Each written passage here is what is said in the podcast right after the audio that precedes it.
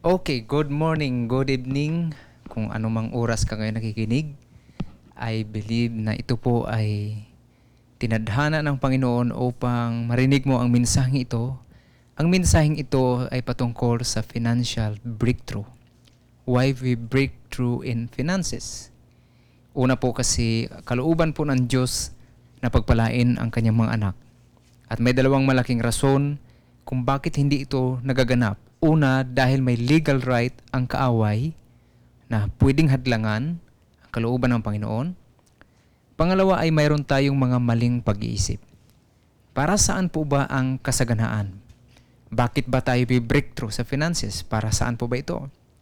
Dahil pag hindi natin alam, patuloy natin na gagamitin ang kasaganaan ng hindi tama.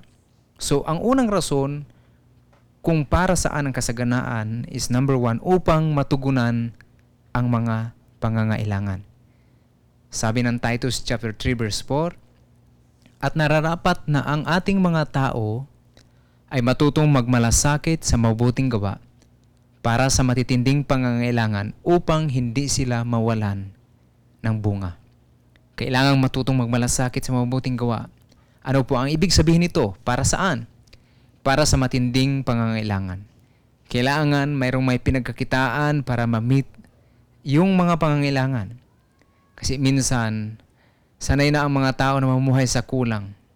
At malalaman niya lang na ang kalupitan ng kakulangan ay talagang uh, very oppressive sa kanya kapag malampasan niya na ito o matatagumpayan niya ito. Ang kakulangan po ay nagbibigay po ng takot. Matakot kang ma putulan ng kuryente. Hindi ka uh, na, matakot ka kung anong pwedeng pamamalingki sa sunod na araw. Kapag mayroon kang motor, takot kang mahugot ang motor. That is that uh, that that is the trinary trinary triany of luck. The oppression of luck. Ang panggigipit ng kakulangan. At ang layunin ng kasaganaan ay mapalaya tayo rito. Para ano po? Upang hindi ka mawalan ng bunga. Ayon sa verse 14. Ano ang ibig sabihin? Upang sila ay magapaglingkod sa Panginoon. Tanggapin na po natin, mahirap maglingkod sa Panginoon kapag ang ah, dami nating mga alalahanin. Ano ba ang gumigising sa prodigal son nung siya po ay umalis? Nilustay niya ang ari-arian o pera ng kanyang tatay. Nung siya po ay nagising sa Lucas chapter 15 verse 17, ang alibughang anak na to ay natauhan. Sa verse 17 sabi, subalit nang siya'y matauhan, ay sinabi niya, Ilan sa mga upahang lingkod ng aking ama ang may sapat at lumabis, lumalabis na pagkain. Ngunit ako rito'y namamatay sa gutom pansinin niyo po ang word na sapat at lumalabis. Ang anak na to ay gutom, pero ang mga servant na kanyang ama ay may sapat at lumalabis pa. Now listen to this. Ang minimum standard sa kingdom ng Panginoon ay ito, may sapat at lumalabis. Kalooban ng Panginoon sa kaharian niya, ang minimum standard yung sapat at lumalabis. Na-meet ang need at ibig sabihin nito mayroon pang natira. Yan ang minimum ang standard, minimum standard sa kaharian ng Diyos. Dahil pag ang isang tao ay hindi sapat sa finances, siya ay hindi malaya. The Bible says, the borrower is always a servant to the lender. Proverbs chapter 22 verse 7, the borrower is a servant to the lender. Yung nangungutang ay laging naalipin ng nagpapautang. Ito po ang katotohanan. Kasi ang tao na may utang at walang pambayad, siya po ay salat. That's why kapag siya ay sinisingil, tumatakbo walang kalayaan. Siya po ay nabiglang napapaliko. Hindi nasasalubong ng tama. Ang sabi ni Haring Solomon sa, sa sulat niya, the borrower is a servant to the lender. Laging apektado ang buhay pag mayroong kakulangan at mahirap maglingkod. That's why dinadala tayo ng Diyos sa katayuang matutugunan ang pangangailangan at may labis pa. Sapat at labis pa. Dinadala tayo sa garon upang malayang mga paglingkod sa Kanya. Pero ito, pansinin natin na mabuti. Ang sapat at labis ay sukatan ito hindi sa mga anak ng Diyos. Ito ay sukatan para sa mga alipin. Ang minimum standard sa kaharian ng Diyos ay hindi minimum doon sa mga anak ng Diyos. Amen. Ang mga anak ng Diyos, iba ang kalooban sa Kanya. Hindi lamang sapat at lumalabis, kundi may sapat at sobrang labis. That's why God is bringing us to a level of financial prosperity na hindi pa naranasan natin. Ang tanong is, posible ba ito? Ayon sa 2 Corinthians chapter 8 verse 9, Sapagkat nalalaman ninyo ang biyaya ng ating Panginoong Iso Kristo, na bagaman siya'y mayaman, subalit alang-alang sa inyo, ay naging dukha upang sa pamagitan ng kanyang kadukhaan ay maging mayaman kayo. Dahil sa atin siya ay napakadukha upang sa kanyang kahirapan kayo magiging mayaman. Kaya ikli mo ang promise na to. Kapag ang situation ay hindi ayon sa kalooban ng Diyos, balikan mo, banggitin mo, i-meditate mo ang verse na to. At ipa, ipapakita kung ano ang mga hadlang bakit hindi ito nangyari. Dahil ang kalooban ng Diyos ay hindi kahirapan, kundi ang sumagana. Tingnan nyo, bakit dumating si Jesus na maging mahirap? Pwede siyang dumating na mayaman and still mamatay sa cross para bayaran ang kasalanan. Dinligtas pa rin tayo, pero bakit dumating siya bilang isang mahirap? Bakit niya pinili yon? Kasi meron siyang purpose. Ano ang purpose niya? Sabi ng 2 Corinthians chapter 8 verse 9, sapagkat nalalaman ninyo ang biyaya ng ating Panginoong Hesus Kristo na bagaman siya ay mayaman, subalit alang-alang sa inyo ay naging dukha siya upang sa pamagitan ng kanyang kadukhaan ay maging mayaman kayo. Yan po ay simply direct na pagkasabi. Kaya kapag ang anak ng Diyos ang naghihirap, huwag kang pumayag. Sabi mo, teka lang, hindi ito naaayon sa salita ng Panginoon patungkol sa akin. Bayad na to.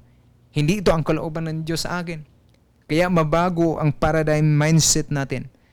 Huwag, tayong, huwag nating tanggapin ang katayuan kapag tayo ay mayroong mga kakulangan sa ating paligid. Huwag nating tanggapin yan sapagkat na masasayang ang ginawang sakripisyo ng ating Panginoong Isus. Bakit bayad na ito? Kasama to sa package. Hindi ka lang iligtas, kundi siya ay naging mahirap upang ang exchange nito, ikaw ay sumagana. Hindi niya kailangang dumating na mahirap pero pwede siyang dumating na mayaman, mamatay sa cross at bayad pa rin ating kasalanan. Pero bakit? Mahalaga sa kanya na tayo maging mayaman. Bakit? Dahil pag tayo ay mayaman, tayo ay sagana, malaya tayong magkapaglingkod sa kanya. Ang resulta ng operasyon ng lack ay pipigilan ka na mag- magawa na malaya ang kalooban ng Diyos. Yung iba hindi makasamba dahil mayroong mga pumipigil. That's why ang prayer ni, ng, second, ng ni John sa 3 John chapter 1 verse 2, Beloved, I pray that all may go well with you. Ibig sabihin ng all, lahat. And that you may be in good health as it goes well with your soul. Para saan kasaganaan? Pangalawa, upang sumagana sa mabubuting gawa. Pangalawang Korinto 9.8 At kaya ng Diyos na pasaganain ang lahat ng biyaya sa inyo upang sa pagkakaroon ninyo ng sapat sa lahat ng bagay ay palagi kayong sumagana sa bawat mabubuting gawa. Sumagana sa lahat ng mabubuting gawa, hindi lamang sa isang mabuting gawa, kundi sa maraming mabuting gawa. Hindi sa, pamag, sa, pa, sa pasaganain sa isang mabuting gawa, kundi sa marami. Kaya kung ang kasaganaan nasa sayo ay kaya lang i-fulfill ang needs mo para lang sayo, hindi pa sapat na makatulong sa iba, hindi pa yan ang sapat. Dahil kaya ng Diyos na pasaganain ang lahat ng biyaya sa inyo upang magkaroon ng sapat sa lahat ng bagay. Ibig sabihin nito palagi, maya-maya, consistent sa paggawa ng mabubuting gawa. Hindi iisa sa bawat mabubuting gawa, kundi mamuhay ng, mar- ng may kasaganaan upang maya-maya makatulong ka, mag-level up sa mabubuting gawa. That's why ito ang rason kung bakit gusto ni Lord na maranasan mo ang financial prosperity.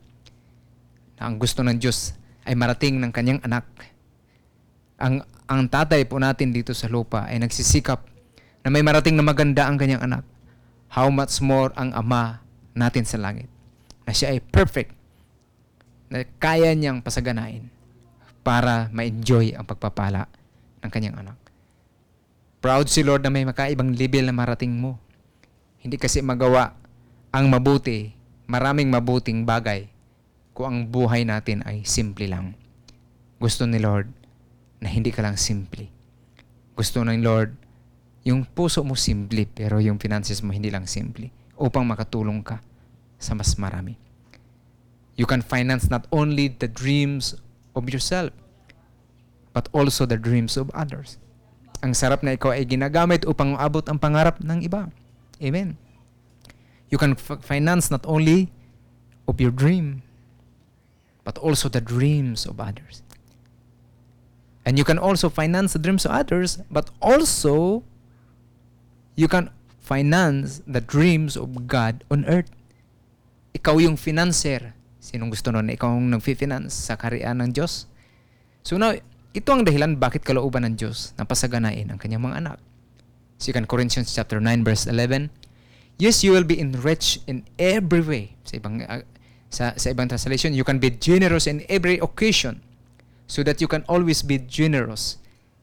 And when we take our your gift to those who need them, they will thank God. Ang dulo lagi ay mapasalamatan nila ang Diyos sa iyong generosity. Kaya ikaw papayamanin ng Panginoon upang ikaw ay magiging generous sa lahat ng pagkakataon. Hindi yung generosity mo, generosity mo nakadepende sa mood mo, sa ganda ng gising mo. Why are we rich? Para tayo ay magiging generous in every equation, in every way. You cannot be generous on every occasion kapag ang problema mo ay hindi ka sapat at may labis. Ang kaharian, ang kahirapan ay hindi sukatan para ang isang tao ay banal. Meron kasi itong religious spirit dito sa Pilipinas na ini-equate natin ang kahirapan sa kabanalan. Kung yan po ang equation, marami ng banal, marami ng Pilipino na nasa langit. Kasi maraming mahirap dito sa Pilipinas. Ngunit ang relihiyon ay nagtuturo na kailangan magdusa ka para ikaw ay maging banal. Yun po ay maring katuruan. Pangatlo, para saan ang kasaganaan? Upang maka-influensya ka. Marami pong mga uh, wealthy believers dito sa New Testament na sila ay talagang nagbigay ng kailang resources sa mga may nangailangan. Itong mga Christians na to, sila Joseph, makikita po natin yan, called Barnabas sa Acts chapter 4 verse 36 to 37. Si Dorcas sa Acts chapter 9 verse 36. Si Cornelius sa Acts chapter 10 verse 1. Si Sergius Paulus sa Acts chapter 13 verse 6 to 12.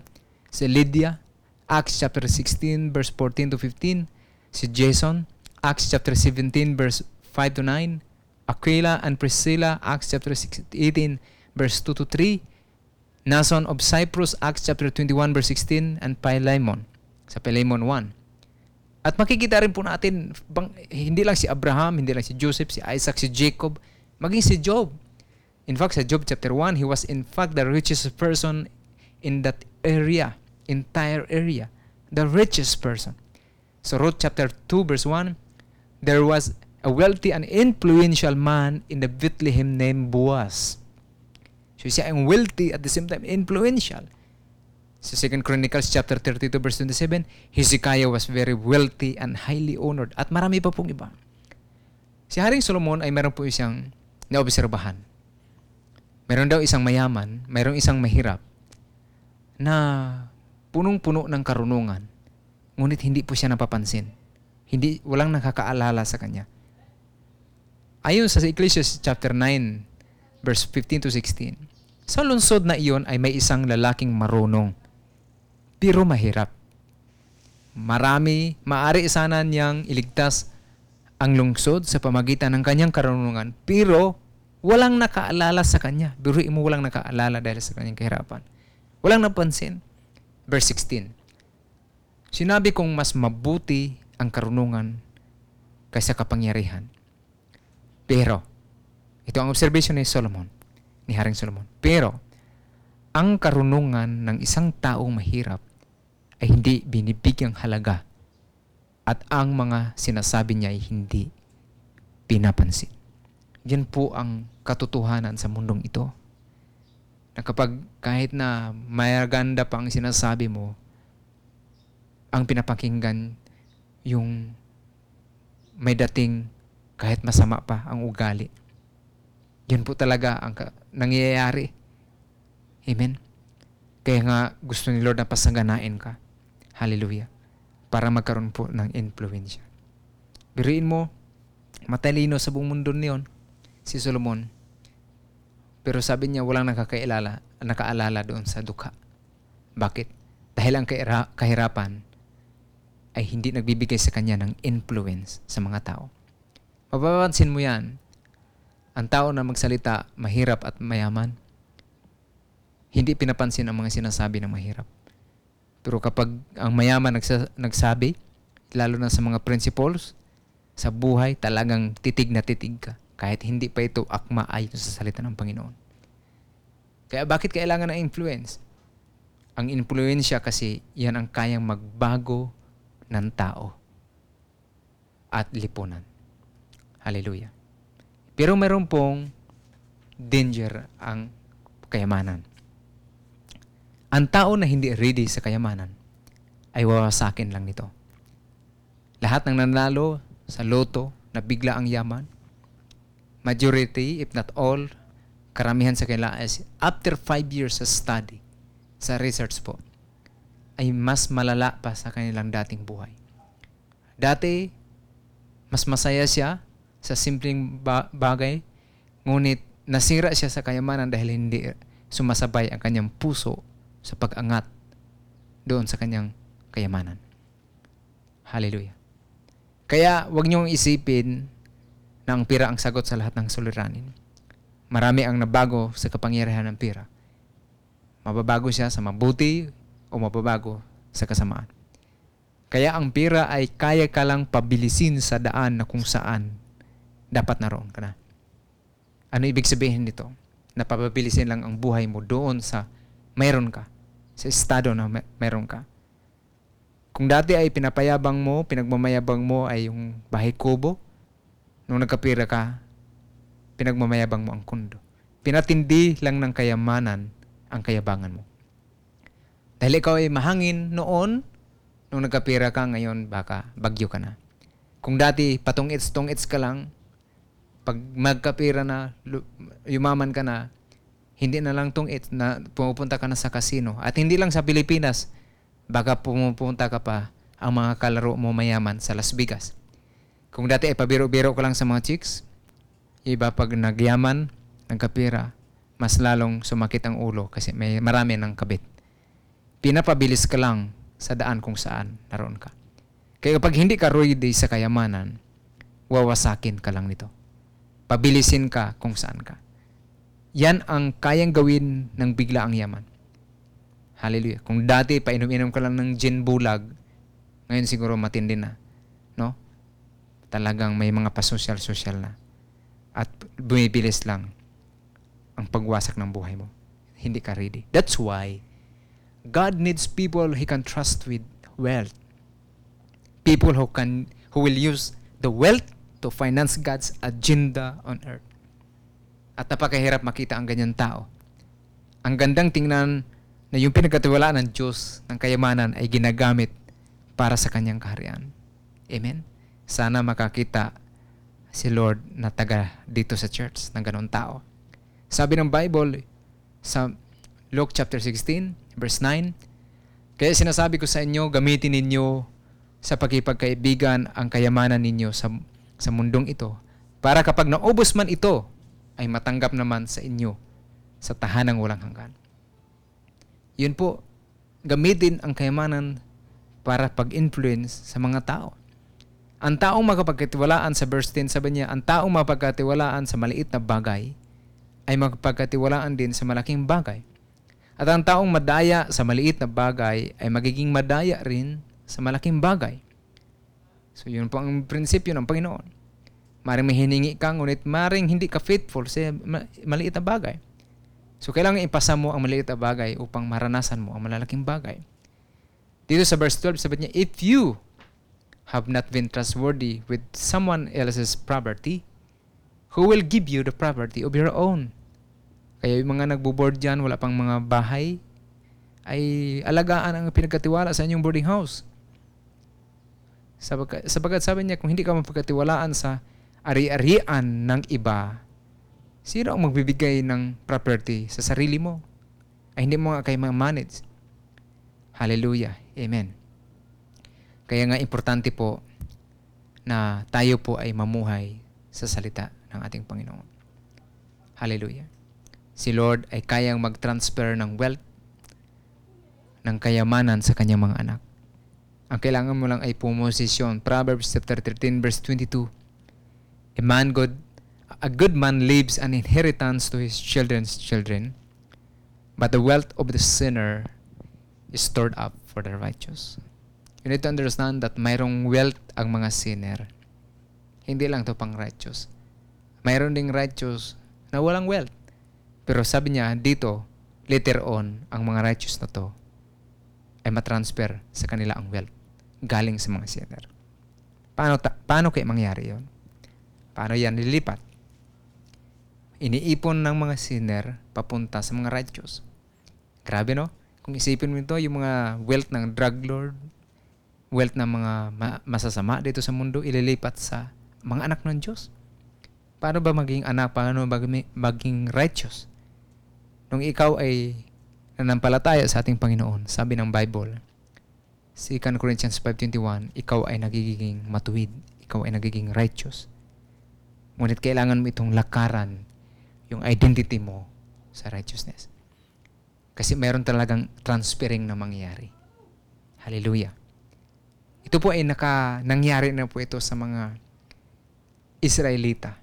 Nung sila po ay galang sa Egypt, nung gabi na yon na paalis na sila, lahat ng gold, lahat ng silver, lahat ng gusto nilang, kaya nilang dalhin, ay na-transfer sa kanila. Nangyari din to sa individual na tao, kay Jacob. Nangyari ito sa kanya na 10, sta- 10 times na binago ang kanyang sweldo sa kanyang ang, ng kanyang uncle na si Laban. Pero pagdating ng dulo, mas mayapan pa siya kaysa kanyang tiyo. Na-transfer ang wealth ng wicked sa righteous. So, pwedeng mangyari. Now, kailan ito mangyari? Mangyari lang ito kasi naghahanap lang si Lord sa tao pong sa tao na pwede niyang mapagkatiwalaan. I'm sure humihi ka kaso lang hindi ka pa ready. Lord, gagamitin ko to sa iyo, Panginoon, pero kapag nandyan na, hindi ka na mapakinabangan. Nag-online, sabong ka na, no? Alam ng Diyos kung sino yung ready. Kaya nga, ang sukatan lagi, mapagkatiwalaan ka sa malit na bagay. Now, mayroon po akong isang bagay na napansin kung paano ito malipat. Maaring ang isang tao ay ah, nakakaranas ng pangangailangan at mailipat o bigla sa mga righteous. Paano malipat sa kamay ng mga ang, ng mga matuwid upang magamit sa layunin ng Diyos? Ito po yun. There will be an information na kayo lang ang makaalam which will give you the advantage. Nangyari po ito sa Acts chapter 4 verse 36 to 37. Ito po yung kwento na kung saan bago na nakubkub na sakop ng mga Romano ang Israel, yung mga ari-arian ng mga disciples doon, mga anak ng Panginoon, ay meron silang na-receive na prophetic word at ibinigay nila, na-liquidate nila, na-monetize nila ang kailang ari-arian because of prophetic information na may parating. Yung iba hindi mo nakapagbinta na kubkub na. Sila, bago pa nangyari, na-liquidate na nila. That's why humanda ka na maging open ang iyong spiritual ear. Magkaroon ka ng reception sa inyong, sa iyong spirit na mayroong transferring of wealth sa iyo. Bibigyan ka ng information na ikaw lang ang makakaalam nun. Hindi po ito information ng mga Marcos wealth. Hindi po ito information na mayroong ginto na hukain. Hindi po ito. Hindi po ito yung investment na 3 days, magdudubli ang pera mo. Hindi po ito. Ito po ay prophetic word na kung saan, hallelujah, ikaw lang ang makakaalam nito. At ipapakita to sa iyo ng Panginoon. So ito po ang rason bakit gusto kang pasaganain ng Panginoon. Para magkaroon ka ng influence. Pang-apat po, para sa ating kasiyahan. 1 Timothy chapter 6 verse 17, Sabihin mo sa mga mayaman sa mundong ito na huwag silang maging mayabang o umasa sa kayamanan nilang madaling mawala. Sa halip, umasa sila sa Diyos na nagkaloob sa atin ng lahat ng bagay na ikasisiya natin. Hindi lang para sa kaharian ng Diyos, kundi para din sa sarili mong kasiyahan. Kaya huwag kang mag-guilty kung na-enjoy mo ang pag ang anumang pinagkatiwala sa iyo ng Pa- Panginoon, yung wealth. Basta tama ang attitude mo sa wealth. Ano ang ibig sabihin? Hindi ka feeling all sufficient dahil sa dito. Hindi yung ikaw yung source ng kalakasan mo. Hindi para maging arrogante, kundi sumagana ka sa mabubuting gawa. Eternity-minded. Kung tama ang mindset mo sa wealth, then huwag kang mag-guilty. Lalo na kung ikaw ay na-enjoy mo. Dahil ang kayamanan na binigay ng Diyos sa iyo ay gusto niya para sa iyo. Masaya si Lord kung na-enjoy mo ang blessings niya. Amen. Psalm 35 verse 27. Let them shout for joy and be glad who favor my righteous cause. And let them say continually, Let the Lord be magnified, who has pleasure in the prosperity of his servant. Grabe, he has pleasure in the prosperity of his servant. Malalhati ang Diyos na nalulugod sa kaginhawaan ng kanyang mga lingkod. Ibig sabihin, gustong gusto ng Panginoon na ilipat sa iyo ang kayamanan. Nalulugod siya na ikaw ay na-enjoy sa blessings niya. Kaya ang prayer ko ngayon, na kapag dumating ang transferring ng wealth sa buhay mo, naranasan mo na pasaganain ka ng Panginoon, ay handa ang puso mo, na yung puso mo, yung desire ng puso mo, ay si ang ating Panginoon pa din. Hallelujah, Amen. Kaya, humanda ka, gusto ni Lord na mag-breakthrough ka sa finances upang ikaw ay sumagana sa lahat ng mabuting bagay sa na- ng, ng buhay mo upang ikaw ay magkaroon ng impluensya upang sumagana ang mabubuting gawa at matugunan ang mga pangailangan at ma-enjoy mo ang mga blessings na Diyos na pinagkatiwala sa iyo. Pagpalain ka ng Panginoon and I pray mag-increase ang iyong pananampalataya na kalooban ni Lord na pasaganain ka. Gusto ko pong iiwan ang verse na to sa inyo. Sa 2 Corinthians chapter 8 verse 9. Sabagat nalalaman ninyo ang biyaya ng ating Panginoong Hesus Kristo, na bagamat siya ay mayaman, subalit alang-alang sa, iyo- sa inyo ay naging dukha upang sa pamagitan ng kanyang kadukhaan ay maging mayaman kayo. Ang kayamanan nito ay konektado sa kanyang kaharian. Salamat Panginoon sa inyong salita. Ikaw ay mabuti. Panginoon, gusto mo, Panginoon, ang pagpala ang inyong mga anak sumagana. Hindi lamang, Panginoon, sapat, kundi sapat at sobrang labis upang, Lord, maganap ang kalooban mo sa kailang buhay, Panginoon. Lord, I pray na iparanas niyo po ito sa mga taong ready, Lord. Yung mga taong tapat sa maliliit na bagay. Patuloy mong pagpalain ang nakikinig ngayon at nawa, Panginoon, Lord, magkaroon siya ng commitment na maging tapat sa lahat ng bagay at magkaroon ng generosity sa kanyang puso. Bless them in Jesus' name. Amen.